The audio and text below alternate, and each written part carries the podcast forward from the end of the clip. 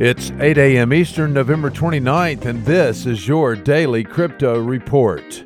Bitcoin unchanged at $7,528. Ethereum up 1% at $154.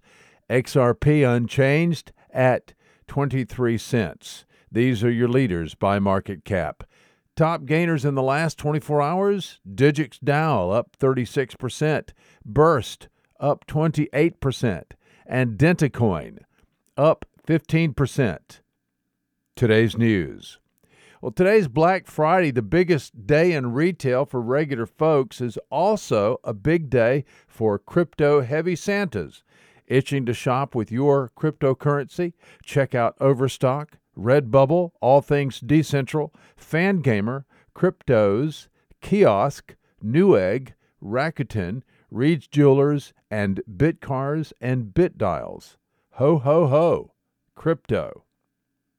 Well, Coinbase has patented an automated Know Your Customer and anti money laundering tool that, along with a scoring mechanism, will root out non compliant user accounts.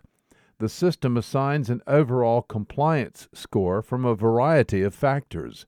Accounts that score in the good range pass untouched. Accounts that fall into the bad category are referred to law enforcement when a transaction involves more than $2,000.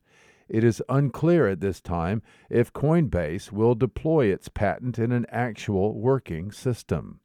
And speaking of patents, IBM won a patent from the U.S. Patent and Trademark Office November 12th to prevent drones from stealing your packages.